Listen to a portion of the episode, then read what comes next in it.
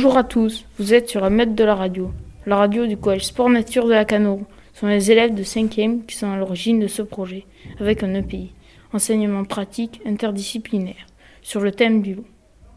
Avec cet EPI, nous nous sommes intéressés au retour du loup en Lozère et à la bête du Gévaudan. Nous avons visité les archives départementales de Mende. Nous avons participé à un atelier presse et réalisé nos premiers reportages et interviews. Voici donc la toute première émission de notre radio, le Relou. Nous espérons qu'elle va vous intéresser. La classe de 5e C a recueilli des informations concernant le retour du loup en Lozère et ses conséquences.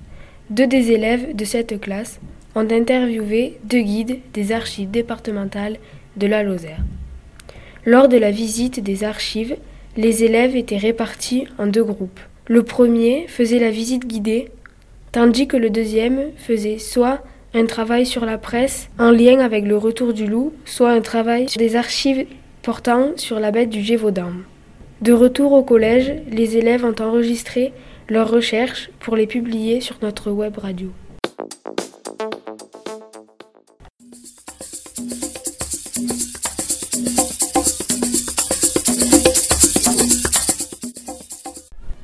Bonjour, je m'appelle Noéline et voici Coralie. Nous sommes des élèves de 5e du collège Sport Nature de la Canon. Et nous sommes en ce moment même aux archives départementales de Mende et nous allons faire la visite de ce bâtiment avec un guide. Quel est le plus vieux document des archives? Le plus vieux document des archives est un document du XIe siècle et plus précisément de 1029 et qui concerne d'ailleurs la Canourgue, le monastère de la Canourgue. Alors, euh, comment sont protégées les archives en cas d'incendie ou d'inondation Pour ce qui est de l'incendie, nous avons dans toutes les pièces du bâtiment, nous avons euh, des détecteurs euh, qui permettent, en cas de départ de feu ou de court-circuit, de déclencher une alarme qui est reliée, en cas d'absence de tout le monde dans le bâtiment, qui est reliée à une société de surveillance. Pour, tout, pour ce qui est eau, a priori, euh, il y a une surveillance régulière des canalisations euh, et on n'a jamais eu de soucis jusqu'alors. Évidemment, ça, toujours, euh, ça, peut toujours arriver, mais bon, on, est vigilant, on fait des, des rondes, on, on, surveille régulièrement. Que viennent faire principalement les gens aux archives et combien de personnes par jour en moyenne? Alors, le nombre de personnes par jour, c'est très variable, sachant qu'on accueille beaucoup plus de lecteurs pendant les vacances scolaires que euh, le reste euh, de l'année. On va dire que ça varie entre 2-3 personnes et parfois euh, une bonne vingtaine, ça dépend. Et ensuite, les gens qui viennent viennent pour diverses raisons. La plupart viennent pour rechercher leurs ancêtres, donc viennent faire des recherches généalogiques. Euh, d'autres reviennent pour rechercher des droits, c'est-à-dire qu'ils ont des soucis avec leur, euh, leur terrain, euh, des droits de passage, ils viennent rechercher des droits d'eau. En fait, on est là pour régler les problèmes juridiques, mais le, la véritable raison d'être, en quelque sorte, des archives, c'est surtout la recherche historique. On n'est pas un département universitaire, mais on a effectivement des historiens qui viennent ancrer leurs euh, leur recherches dans des, sources archivistiques pour pouvoir rédiger des articles ou des thèses universitaires. Euh, d'où viennent principalement les archives alors les archives viennent euh, pour la plus grande partie de toutes les administrations du département. Ensuite, elles viennent également des communes qui nous confient leurs archives, mais elles en restent propriétaires. Ensuite, des archives euh, notariales aussi qui représentent presque 18 000 registres euh, dans notre cas. Et enfin, euh, les archives privées. Là, ce sont des gens qui décident, des gens ou des associations ou des entreprises qui décident de nous confier leurs archives. Quel est votre métier et en quoi consiste-t-il exactement? Alors, notre métier, c'est archiviste sachant que dans les archivistes, il y a plusieurs niveaux d'archivistes, on va dire. Il y a des gens qui sont très diplômés, d'autres qui le sont moins. Euh, et puis, il y a plusieurs métiers dans les archives. Il y a des gens qui classent certains fonds. Euh, il y a des gens qui s'occupent euh, des archives communales. il y a des gens qui s'occupent des, des, archives privées. moi, par exemple, je m'occupe de la presse et de la bibliothèque. Euh, il y a des gens qui s'occupent de la salle de lecture. Enfin, il y a plusieurs métiers, mais on est tous censés quand même être un peu interchangeables à un moment ou à un autre. Euh, en quoi votre métier vous passionne? Eh bien, euh, le métier est passionnant d'abord parce qu'il est très varié. Euh, qu'il y a beaucoup de relations euh, avec le public ou avec des élèves comme vous, et que euh, quand on a une curiosité intellectuelle, on va dire un peu depuis tout jeune, c'est un métier qui oblige à, toujours, toujours découvrir soit des documents, soit des ouvrages. voilà, c'est la curiosité intellectuelle qui est le moteur un peu, un peu de, notre travail.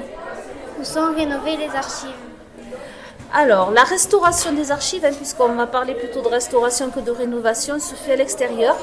Euh, on n'a pas, euh, comme dans certaines euh, grands dépôts où il y a des, ateliers de restauration, ça n'est pas le cas chez nous. Donc c'est pris en charge par des entreprises privées qui travaillent pour toutes les archives de France. Alors, est-ce que le bâtiment a déjà été agrandi ou doit l'être actuellement? Le bâtiment devra être agrandi, c'est-à-dire que actuellement euh, le, bâtiment est quasiment plein et à terme nous envisageons de construire une annexe où on pourra euh, conserver les documents qui n'auront pas leur place ici euh, à l'avenir. Alors on va juste faire une petite dernière question. les archives sont-elles toutes sur Internet? Non, oulala, on a quand même 8 km d'archives au-dessus de la tête là. Et non, on a seulement mis en ligne pour le moment les archives les plus consultées pour les préserver des dégradations d'une part et pour permettre aux gens de les consulter à distance. Mais euh, quoi qu'il en soit, euh, on ne mettra jamais l'intégralité des archives en ligne. Mais on en mettra de plus en plus au fil du temps, ça c'est sûr. Merci beaucoup de nous avoir oui, merci. 5 minutes pour répondre à nos questions. C'est moi qui vous remercie.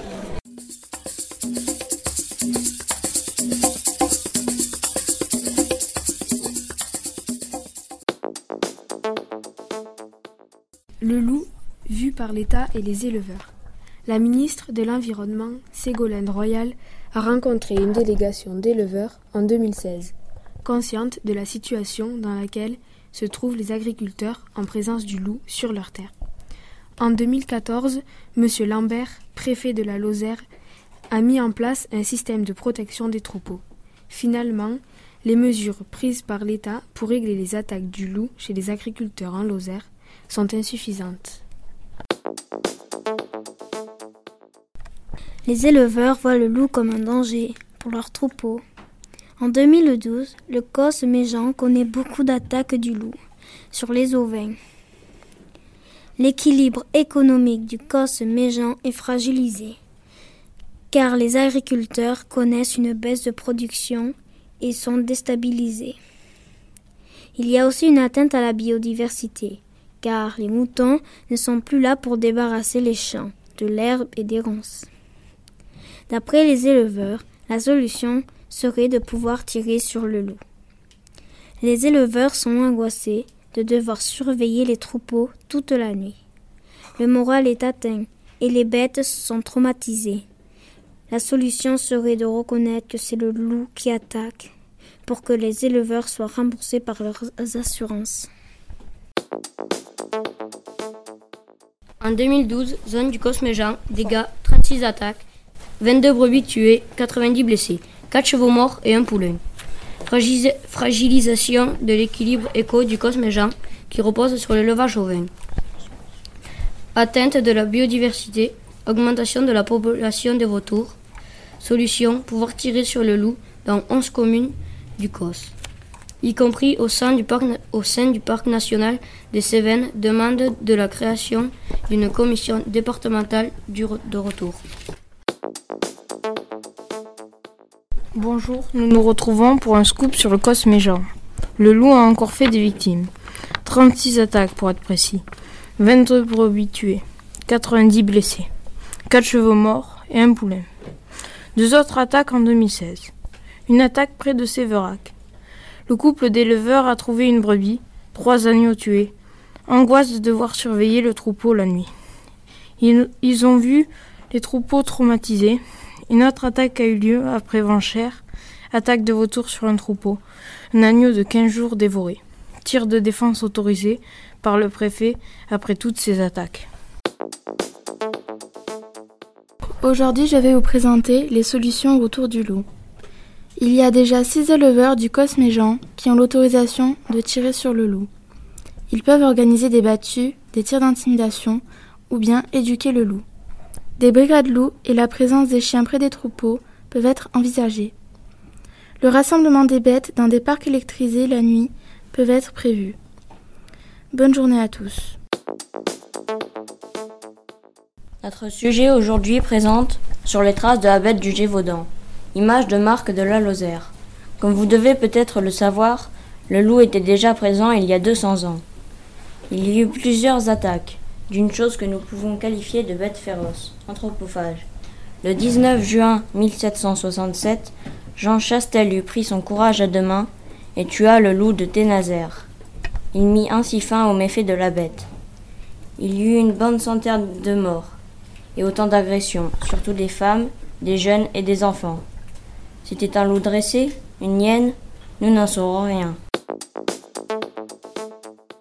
On espère que cette émission vous aura plu et qu'elle vous aura apporté des réponses sur ce mystère et on retrouve Benjamin pour clôturer ce programme. Au revoir.